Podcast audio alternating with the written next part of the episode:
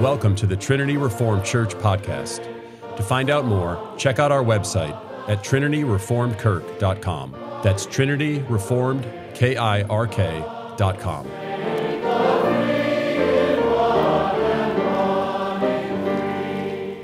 Grace to you and peace from God our Father and from the Lord Jesus Christ.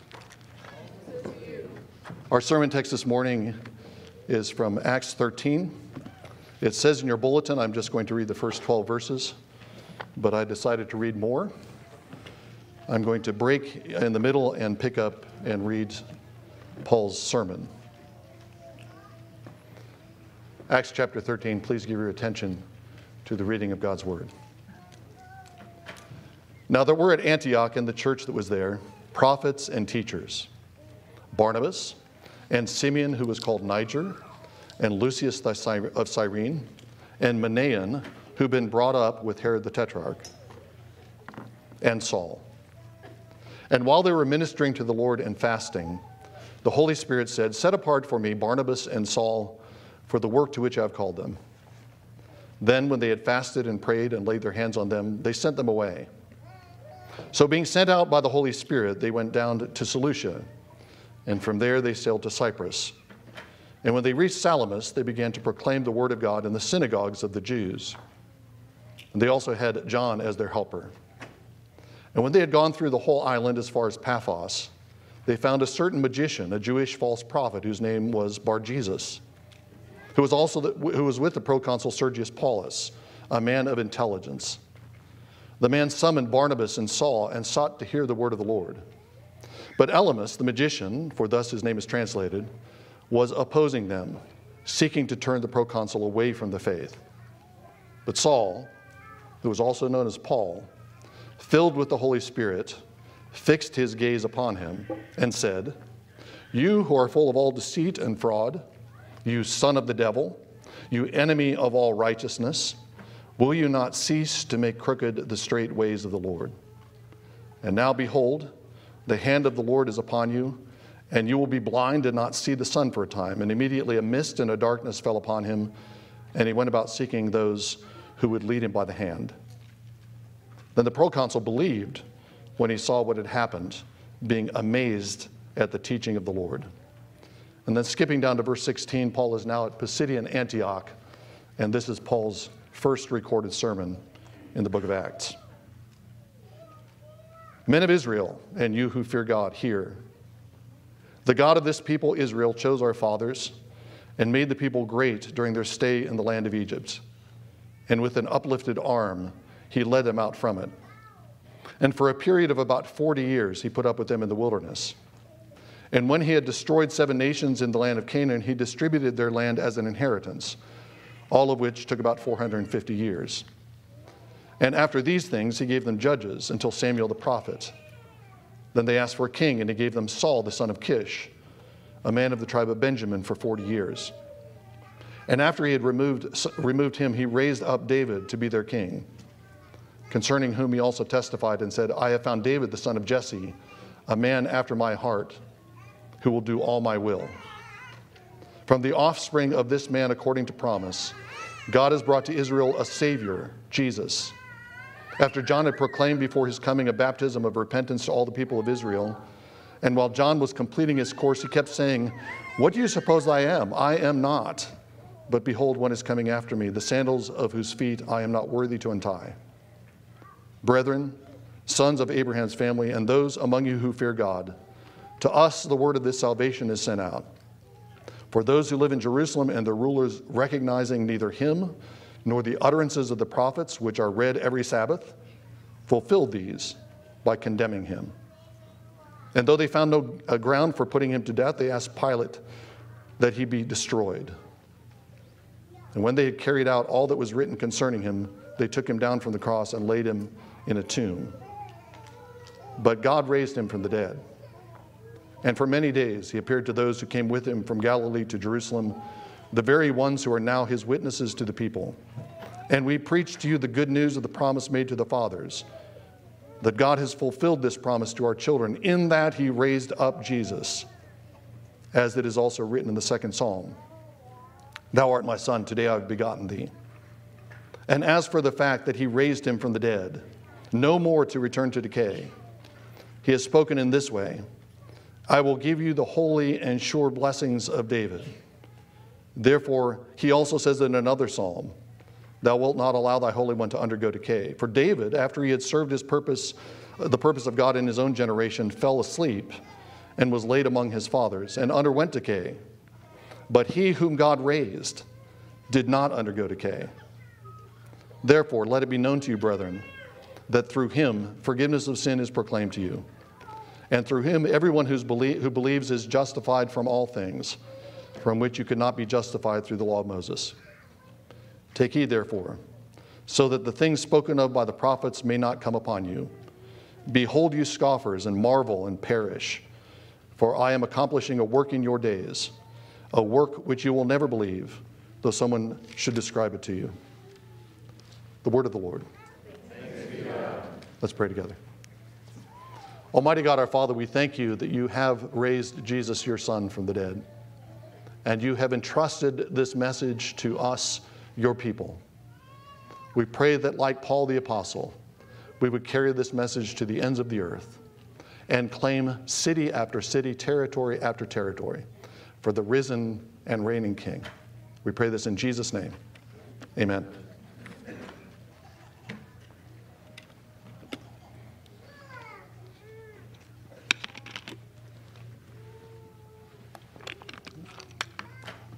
We first meet Saul of Tarsus at Stephen's martyrdom.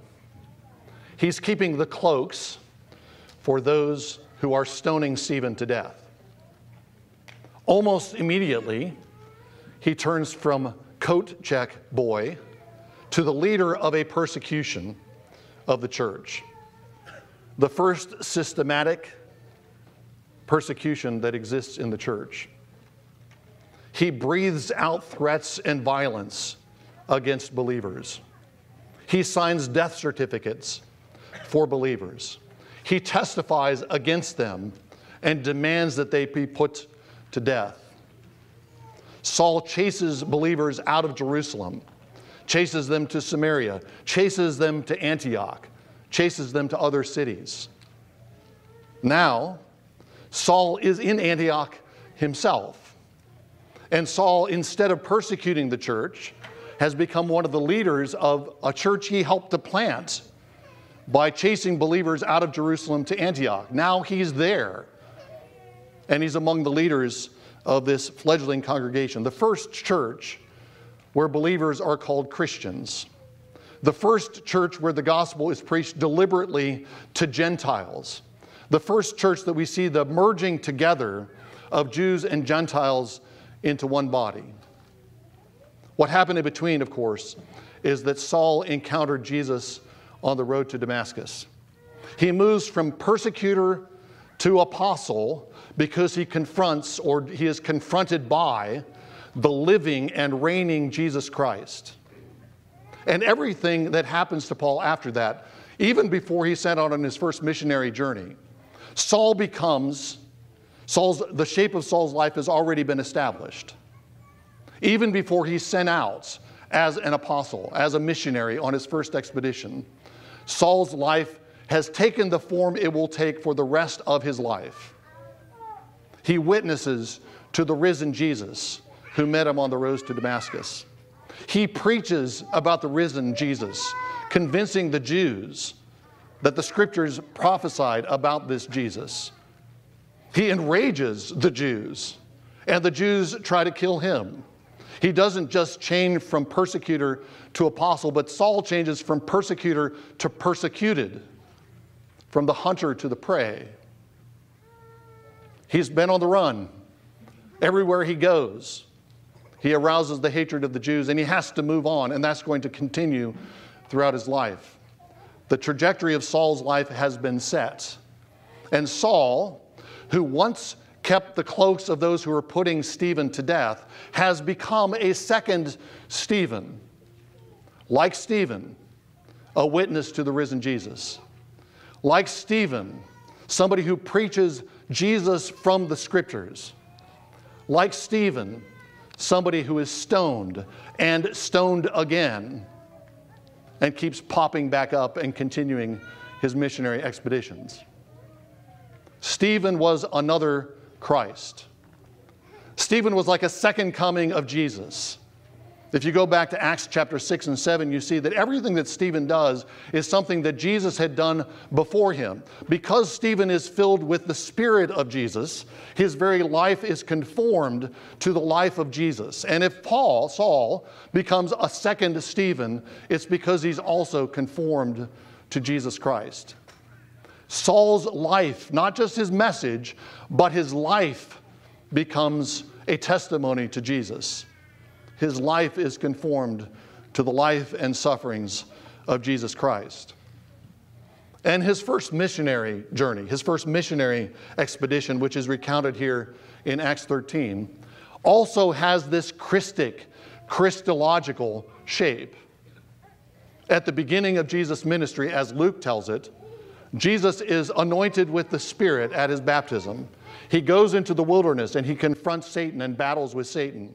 And then he goes back to his hometown of Nazareth and he preaches his first sermon Spirit, Satan, sermon. Three S's. Easy to remember. Alliteration. The same thing happens to Paul, Saul. Saul also receives the Spirit and is sent out on his first missionary expedition by the Spirit. Saul also confronts not Satan directly, but a son of the devil, Bar Jesus, a magos, a magician and false prophet at, in Cyprus. Saul also goes on, after defeating that false prophet, after defeating that son of the devil, Saul also goes on to preach his very first sermon. Both in his personal life and in the missionary expeditions, Paul's entire existence has been shaped by Jesus Christ. The light of Jesus shone on him on the road to Damascus. And having received that light, he becomes that light to the Jews and also to the Gentiles. On Cyprus, he stands before the Roman governor. But the real action, the real drama of this episode is Saul's confrontation with Bar Jesus, a false prophet. Bar Jesus is described as a Jewish false prophet. He embodies the Jewish opposition to the mission of Paul, of Saul. But he's also a magos. He's a magician, and he's in the court of a Gentile ruler. He embodies the Gentile opposition to Saul's mission. In one person, Saul confronts both Jewish opposition and Gentile opposition. And behind that Jewish and Gentile opposition, Saul discerns that it's ultimately the devil, it's ultimately Satan that's motivating Bar Jesus. Bar Jesus is supposed to be a great magician, a great power. His name means son of Jesus.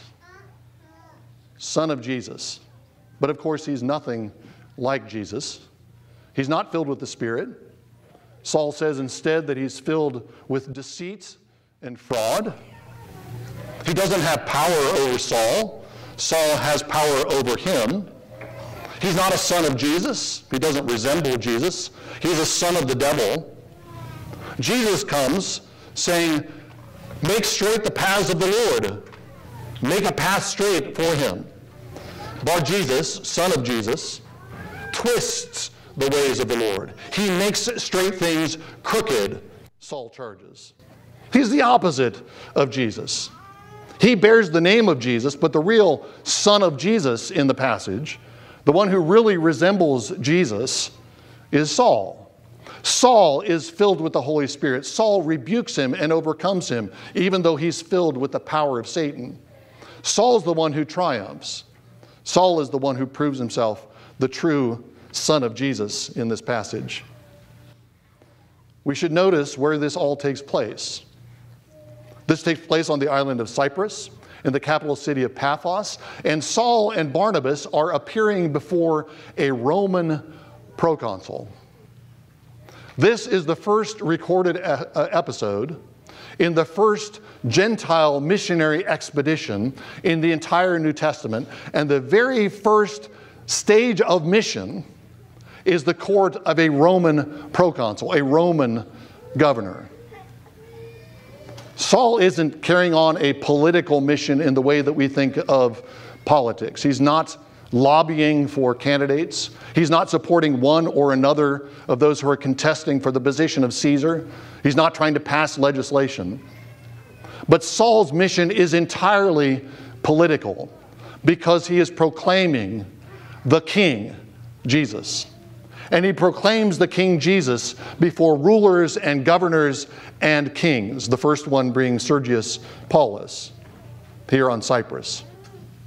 And Saul calls him to repentance. Saul is sent out as an emissary, an ambassador, a representative of the risen and reigning King Jesus. And his mission is not just to call individuals into, the, into salvation. His mission is to claim city after city and territory after territory within the Roman Empire for the true king, the greater Lord, the true Son of God, not Caesar, but the Lord Jesus Christ.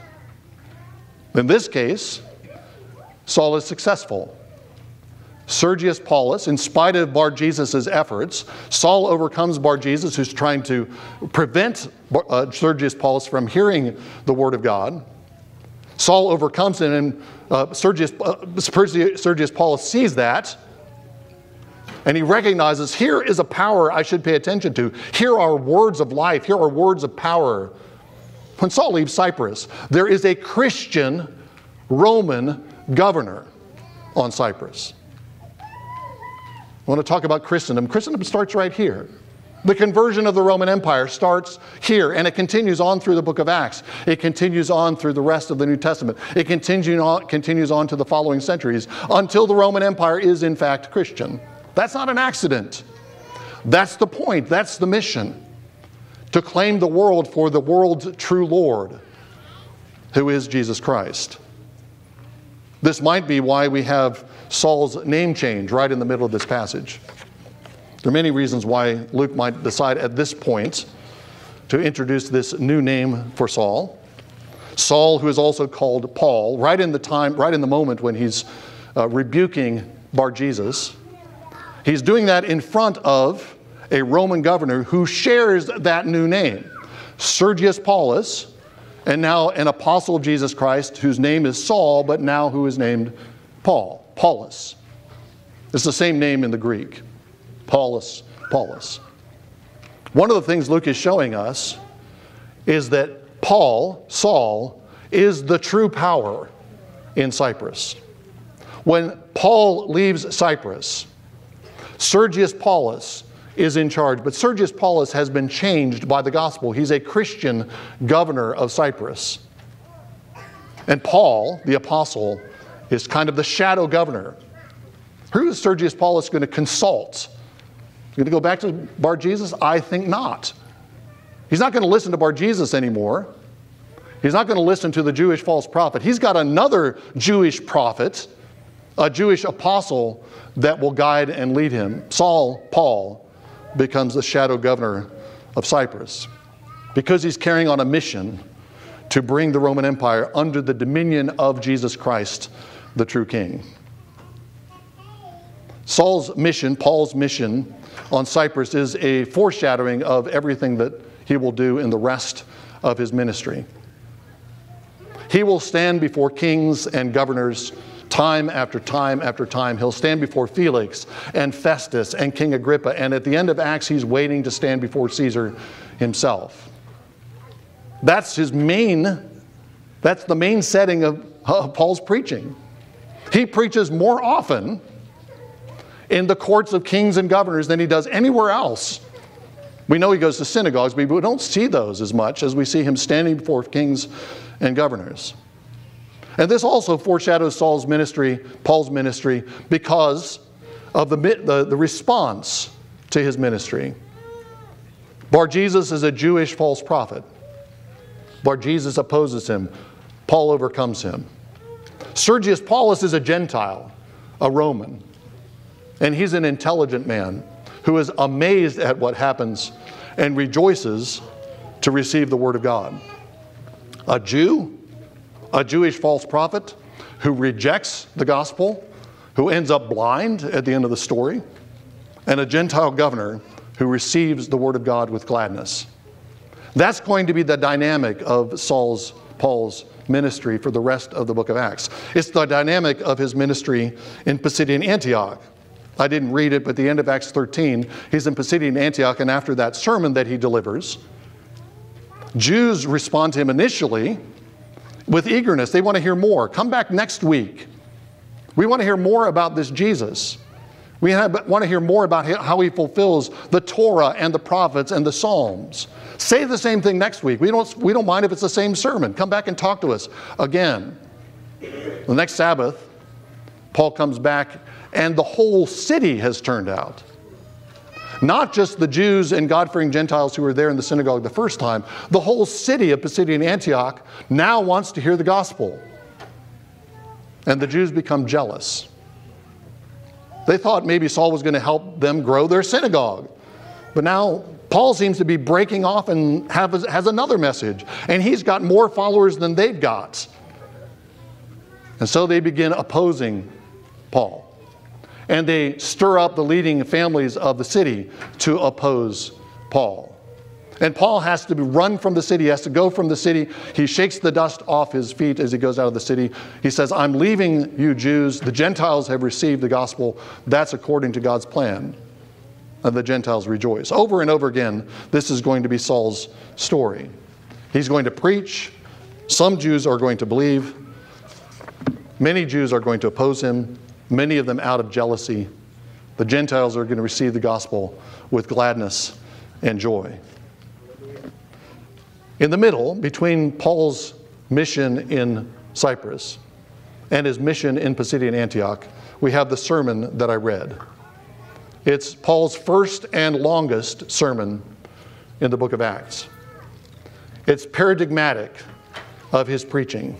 This is what Paul's gospel sounds like. What does it sound like? First of all, it's a whole Bible message. Paul doesn't just preach about the life of Jesus, though he does preach about the life of Jesus. He doesn't just start with the ministry of John, though he mentions the ministry of John. He starts with the fathers, Abraham, Isaac, and Jacob. He tells briefly the story of the Exodus and the story of the wilderness wanderings, and the story of the settlement in Canaan, and the judges, and King Saul, and climaxing with King David. He, re- he re- recounts and summarizes the whole history of Israel. And he does it by quoting from all of the different sections of the Old Testament. The Jews thought of the Old Testament as divided up into three sections there's Torah, there are prophets, and there are writings. And Paul quotes from every one of them.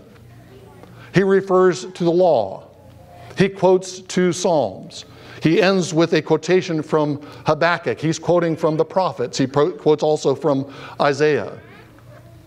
It's a whole Bible message, not just a message that starts with Matthew or with the ministry of Jesus. But the second thing is equally important it's a whole Bible message about Jesus. Everything in this, in this sermon comes to a climax with Jesus the history of Israel comes to David, and then David has a greater son, Jesus. He recounts Jesus' ministry, and they put him to the death, uh, and the leaders of the Jews put Jesus to death. And yet God raised up Jesus. And we are witnesses of this risen Christ, and we proclaim the risen Christ. All of the scriptures proclaim Jesus. The Torah proclaims Jesus. The Psalms proclaim Jesus. Jesus is the king of Psalm 2. He's the one who does, the Holy One who does not decay in Psalm 16. He's the one who brings in these, uh, these uh, uh, astonishing times that Habakkuk refers to. The marvelous times when, he's, when God is accomplishing a work that they don't believe. Jesus does that. Jesus does everything. Paul wasn't there at the first Easter when Jesus took his disciples aside and taught them everything concerning himself in all the scriptures. But somewhere along the line, he learned that message, he, he learned that lesson. He teaches the whole Bible, but he knows the whole Bible is the story of Jesus.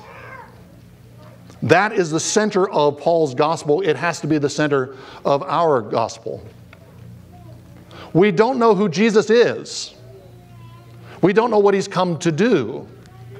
unless we understand Jesus as the climax of what happened before, as the son of Abraham, as the son of David, as the child and the ruler promised by the prophets. Unless we know that about Jesus, we don't understand Jesus. You, you know, you try to start with a New Testament Christianity, first page of Matthew, Jesus Christ, son of Abraham. Well, who's Abraham? Go back to David. Who's David? And they got a genealogy, all these names. Who are these people? You can't read a few, uh, more than a few verses of Matthew without going back to the Old Testament.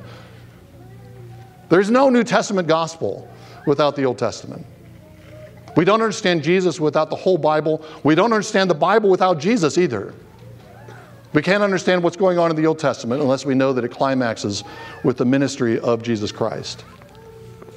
That's at the center of our gospel. A whole Bible message and a message about Jesus as the fulfillment of all of God's promises.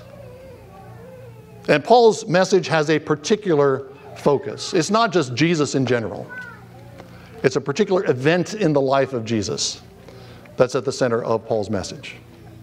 And he says, at the center of the entire scriptures. Jesus is the king of Psalm 2 because he rose from the dead. Jesus is the Holy One who did not decay because he rose from the dead. Jesus is the true Son of David, the greater David, because God raised him from the dead. It's a message about Jesus as the culmination of the entire Old Testament. Specifically, it's a message about the resurrection of Jesus.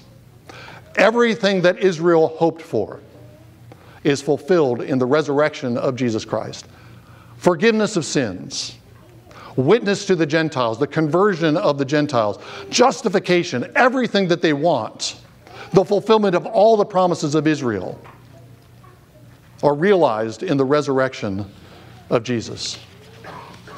The resurrection is not just a seal of approval on something that was already fully completed on the cross.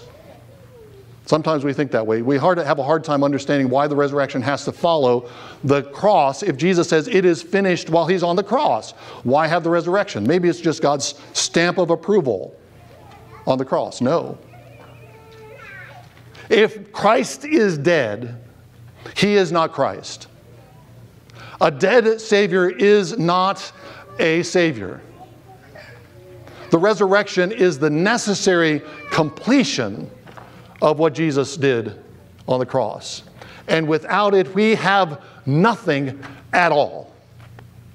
Unless Jesus is raised, we are still in our sins. Unless Jesus is raised, he is not the living Lord of all. Unless Jesus is raised, death and sin still reign in this world, and death has the last word. Everything depends on this good news. This is the good news for Paul. God raised up Jesus. Everything depends on that. Because God raised up Jesus, we have the turning point of human history, the plot twist in human history that explains everything that went before and determines everything that's coming after. Because Jesus rose from the dead, the reign of sin and death has given way to the reign in life of those who receive righteousness and grace, the grace of Jesus Christ. Because Jesus is raised from the dead, he's declared Son of God in power. Because Jesus is raised from the dead, we have the Spirit of life. Because Jesus is raised from the dead, we have new life now. And we can bear fruit to God. Because Jesus is raised from the dead, we can devote our bodies and the members of our bodies to righteousness and justice because we share in that resurrection power. Because Jesus is raised from the dead, we are born again to a living hope. Because God raised Jesus, this perishable will put on imperishable. This mortal will put on immortality. This weakness will be swallowed up in strength. And these fleshly bodies will be glorified into spiritual bodies because God raised up Jesus. The whole creation groans with pangs of childbirth to give birth to a new creation. Because God raised up Jesus, nothing can separate us from the love of God. Not things present, not things to come, not life, not death, not angels, not principalities. Nothing can separate us from the love of God which is in Christ Jesus our Lord because God raised Jesus from the dead. Nothing can stand against us because God raised Jesus. No one can lay a charge against us because God raised Jesus. We have nothing, nothing to fear because God raised Jesus. What is the greatest fear you have? What is the greatest terror that any tyrant can threaten you with? Nothing worse than death. And death is overcome. The sting has been taken out. We have absolutely nothing to fear because God raised Jesus. All scriptural roads lead to Jesus. All scriptural roads lead to the resurrection of Jesus. All roads lead to Easter. And all missional roads lead from Easter. This is the message we have. This is the only message we have. There is no good news unless God has raised Jesus from the dead. But He has. And Jesus is alive. And Jesus reigns. And you share in His resurrection power because God raised Jesus. And so we say, Christ is risen. He is risen indeed. In the name of the Father, and of the Son, and of the Holy Spirit. Amen. Amen. Let's pray together. Almighty God, our Father, we thank you for the Lord Jesus Christ. We thank you that he fulfills all the prophets, all the law, all the Psalms. And Father, we thank you that you did not leave him in the grave, but by the power of your Spirit, you raised him up. And by that have given us life and immortality eternal life in Jesus Christ. We pray that we would live in the confidence of that resurrection, knowing that you raised Jesus, and so nothing can stand against us. We praise you and give you thanks in Jesus' name. Amen. Thanks for listening. To find out more, check out our website at trinityreformedkirk.com. That's Trinity